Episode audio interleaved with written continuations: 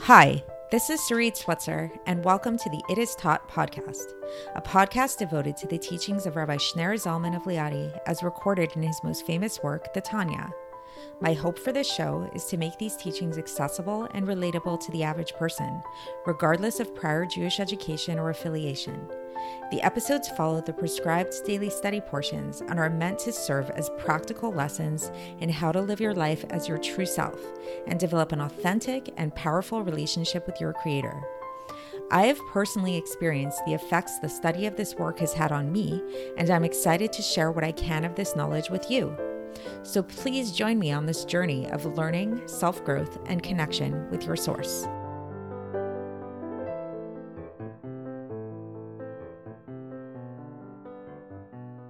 Hi, and welcome to the It Is Taught podcast. This is episode 109 for the 8th of Adar Beis in a leap year. We are in the middle of chapter 36, and today we are going to be discussing geocentricity.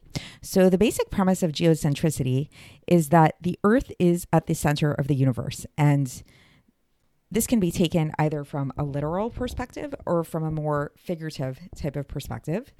So, first thing that you might that might be coming to mind for you is wow, hasn't this been disproven? We used to think that the earth was at the center, that everything revolved around the earth, and it's been disproven that actually the universe, our universe revolves around the sun, and this sounds really outdated. And I can't believe I'm listening to this podcast that is so outdated, weird religious stuff. So hold your horses, everybody. And a couple things is that, first of all, we are not going to be talking about geocentricity so much from a scientific point of view. That is a subject for another time.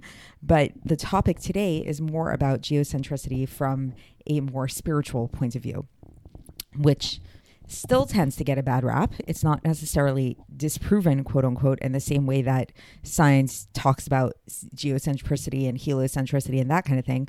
But even spiritually speak- speaking, people have a really hard time talking about this idea that we here on earth are the center of the universe, of God's universe. Like you often hear, even in Torah sources, about how there are, even in Chassidus, the truth is, and we're going to talk about this, about how there are so many other realms that are so much far more spir- spiritual and superior and revelatory than our lowly earth. And while all of this is true, this is where there's this interesting paradox that comes into it, which as we'll learn, is it specifically not only is it that we are not the highest of all worlds in terms of revelation and in terms of being manifestations of God's light in a more overt sense, but actually we are the lowest of the world. So it's not just that we're like kind of down there and not so high up there, we're actually the lowest of all worlds. We are the world in which God's light is the most concealed and where it is the hardest to see God and to really perceive the existence of truth.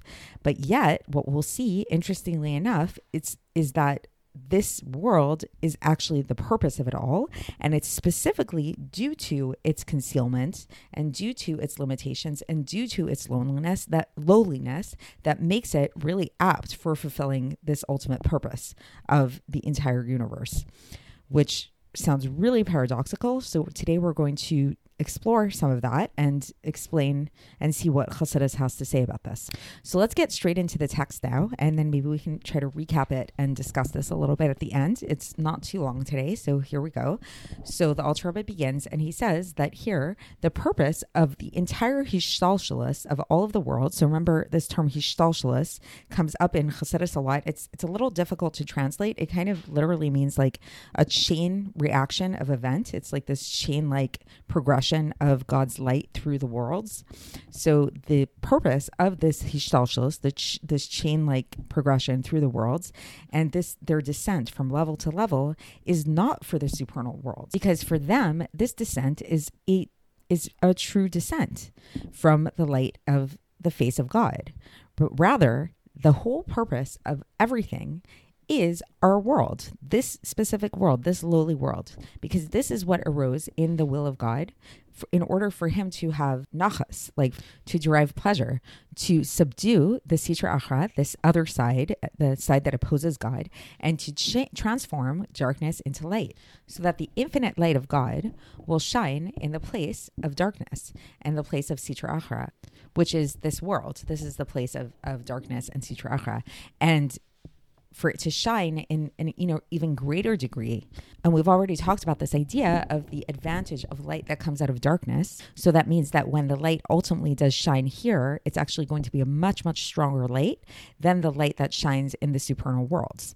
Because in the supernal worlds the light of god does shine but it shines through various vestments and various uh, concealments that hide and conceal the light of God so that in order for them not to be nullified in their source. So basically so this is the end of the section and we're going to the Rebbe is going to explain this a little bit further as as the chapter goes on but basically to understand this is that it's it's this interesting thing where basically you have these supernal worlds the more spiritual worlds that are spiritually above our own and while they kind of overtly radiate godliness in a more overt way the radiation that they radiate of godliness is a limited one because in, if they were to reveal God in a full sense, they would be nullified in their source. So God had to make it as such that the revelation that they produce there and that they manifest is one that is vested in various garments and various concealments and things like that.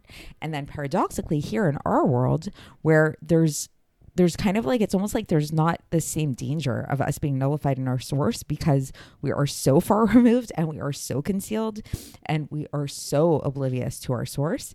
This, ironically, is where God's radiance can shine in a fuller sense. So, this is a little obscure. It's a little abstract. It's it's a huge topic in Chassidus, and at the I, I I don't want to veer off from the text too much and get too much into it because the Alter Rebbe is going to get into it more on his own. And um, hopefully we can talk about it more as we go through the chapter. But that is the basic idea that basically that it is interestingly and albeit, yes, somewhat ironic perhaps that our lowly world that conceals godliness to, to, such a great extent, this is actually the purpose of it all.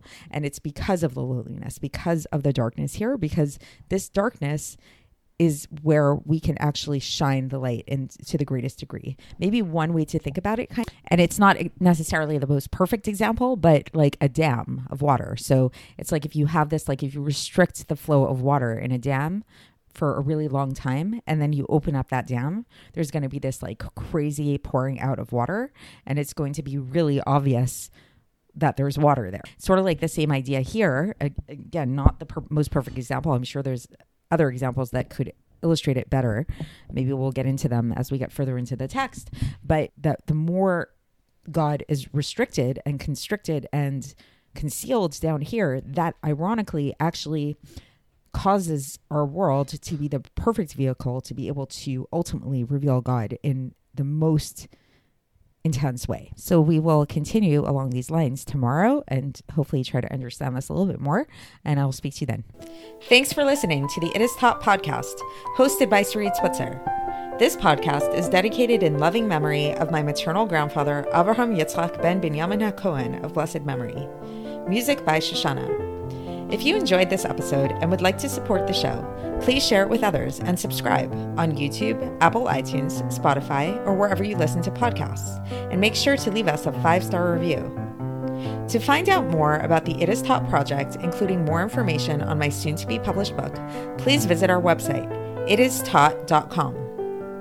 To catch the latest from me, follow me on Facebook, Instagram, and Twitter. Looking forward to speaking with you tomorrow, and until then, have a great day.